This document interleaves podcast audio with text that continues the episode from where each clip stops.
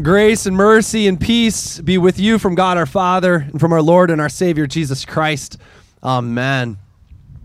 I've made this statement before, and some of you have heard it, and some of you have not. But in the Bible, in both the Old Testament Hebrew language and the New Testament Greek language, the word that gets translated as spirit, like Holy Spirit, both in Hebrew and in Greek, can also mean wind.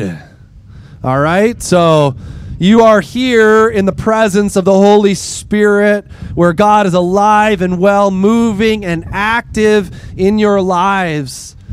I mean that a little facetiously, but also very seriously, too.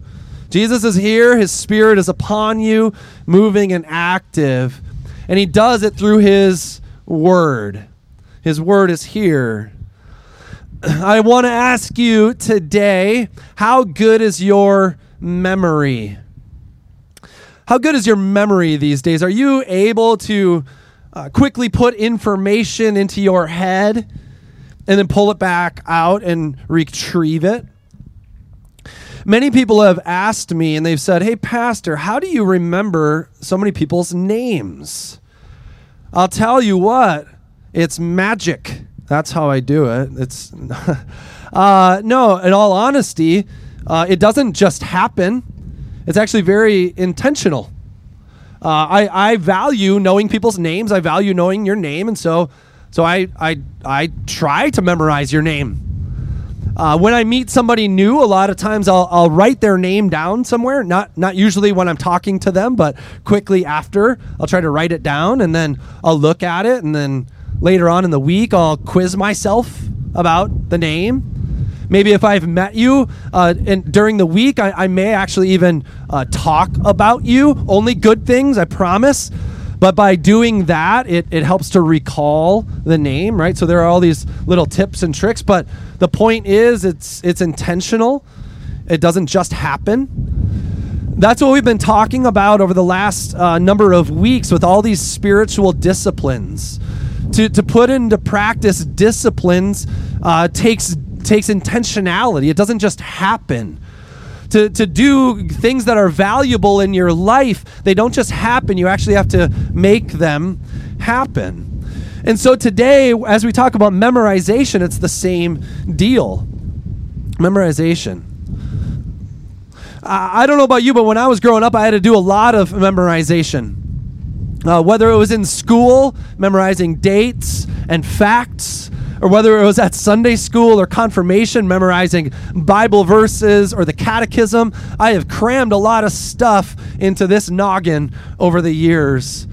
And as my kids will sometimes tell me, because sometimes I'm a little slower on uh, retrieving my memories, one time my daughter said to me, Dad, I think it's just because you're getting old and you have a lot of stuff clogging up your head. I said, I think you're right. That's probably probably what it is. Well, we're going to be talking about memorization today, not just memorizing in general, but memorizing the Bible. Uh, and, and maybe not the whole thing, but at least portions of it. And so we're going to take a look at the Bible today, the scriptures that we read about a reason why memorizing the Bible is important. And then I'm also for again. If you've got your Bible, you can tend to his people. And so the devil says, again, if you're the Son of God, why don't you throw yourself off of this very high place? They're up on a high place, and the devil says, Throw yourself down, and the angels will catch you, right? Jesus again responds, It is written, You shall not put the Lord your God to the test. The devil, did you pick up on this? The devil knows God's word. The devil knows the Bible.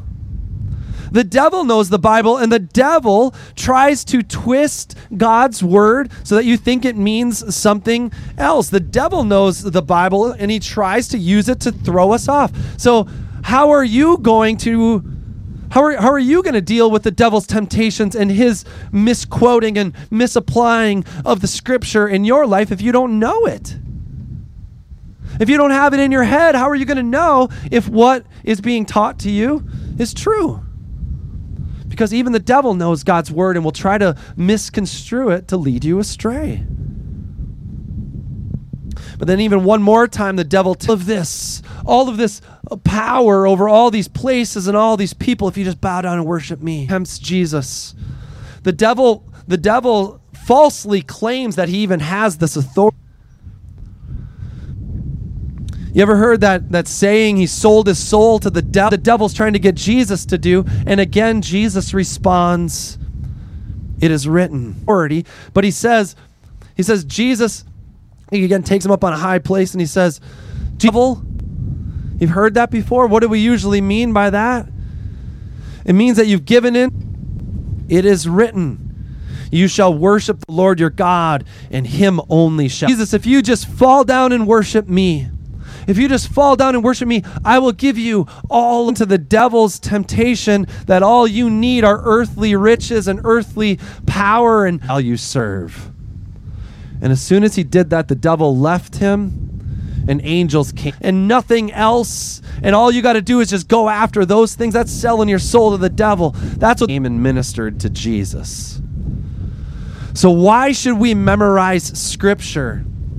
Well, this event shows us clearly that it is God's word alone that thwarts the attacks of the devil. The devil may try to twist God's word, but when you have God's word in your head and on your heart and on your lips, the devil can't mess with you. You live in a world that is constantly trying to misconstrue God's word of truth, constantly trying to misapply it, constantly trying to call into question God's word of truth. And the devil wants, wants you to call into question God's word of truth. How are you going to, to know whether it's a temptation of the devil or God's word of truth unless you know it and have it on your heart and in your mind? Jesus has defeated the devil through his death and resurrection. The devil has no ultimate power over you. All he can do is try to confuse you all he can do is try to try to lead you astray, but he ultimately has no power over you when you've got God's word. When you have God's word in your mind and on your heart and on your lips, the devil has to leave you alone.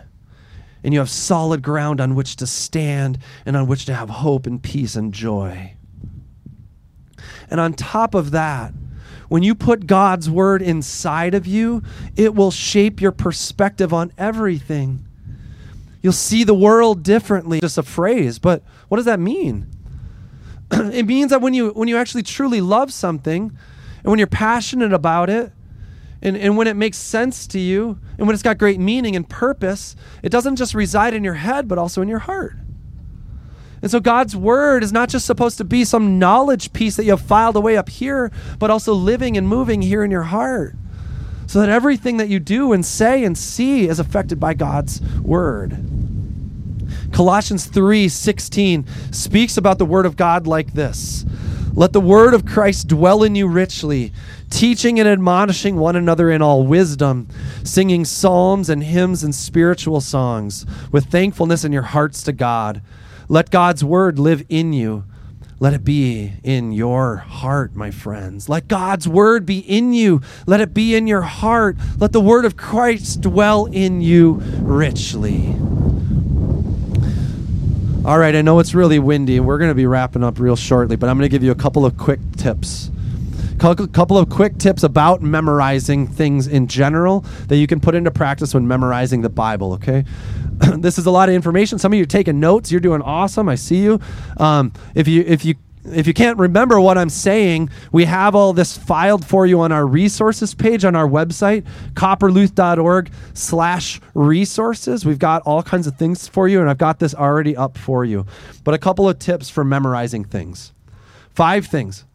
One, first of all, look at what? No, never mind. It's just uh, just the calm before the storm. There's a calm, little calm. First, meaningful. What, make it meaningful. If you want to memorize something, make it meaningful. Okay, so if you're going to begin begin memorizing the Bible, pick something that has great meaning for you. Pick a verse or a couple of verses that that that really makes sense. That you're like, I love this, It's got to have good meaning for you. The, the deeper the meaning, the, the more passionate you're going to be about it, the more that it's going to sit in your heart. The second is organize. Organization. So, in, in your brain, in your body, you, you do have a filing type system. Some of yours is a bit more uh, chaotic than others. some of yours is like a Dewey Decimal System. You've got it all, you know, perfectly filed away. And some of you have thick file folders with lots of cobwebs. I understand that too. So, um, but either way, you have you have organized place. Association. Association means um, associate what you're trying to memorize with something that you already know. So if you've got a Bible memory verse about, um, I don't know, about trees or something, file it away with something else that you know about trees. Okay, and, and just uh, uh, put it put it with something that you already know. Try to get it to associate with something that you already know. The fourth is visualization. So if you can create a, a, a, visual picture of what you're trying to memorize, especially with the Bible, um, some people will create word art, like you can actually design something, maybe draw a picture of, of, of what it actually uh, looks like to you. Um, the, sometimes the crazier the visualization, uh, the better. and the fifth is pay attention. This is common sense, it should make sense, but pay attention because memorization doesn't just happen, it has to be intentional. Now, you were handed a slip of paper with a Bible verse on it. Go ahead and take that out for a second. Don't let it blow away.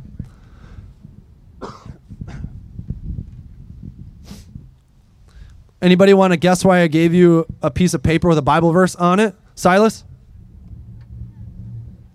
Because you have to memorize it. That's right. You're right, Silas. You do. Actually, you don't have to, you get to. How about that? Uh, in all in all honesty, um, this is what I want you to do this week. Memorize it. Uh, hopefully, we gave one to, to young children here too. So we want want the kids to do this. So this is an opportunity for you around your tables or at bedtime or wherever it is. Put this Bible verse, um, tape it to your steering wheel. Uh, don't stare at it while you're driving, but maybe at a stop sign or something. Uh, hang it on your mirror. Print off multiple copies of it. Uh, a Bible verse, and then pick something else next week. If you want a list of Bible verses to memorize, a good list that this is all generated off of, again, that resource page on our website has a whole list of them that you can take a look at. All right. So finally, I just simply want to say God's word is alive and it is active. We have evidence of it because the wind is blowing today. Jesus is here. His spirit is moving in your life. You have his word now in your pocket, and it's going to go into your brain and on your heart. Let God's word dwell in you richly, for his word is life. In Jesus' word is life. It is life now. It is life eternal. I pray you love it. I pray you delight in it. I pray that his word is ever in your minds and on your heart and on your lips. Oh, and just by the way, I'm preaching next Sunday, and I may randomly call on some of you I know who is here uh, to tell me your memory work. So just a word of warning. I'll be nice. Don't don't worry. All right, go in God's grace and with His peace. Amen.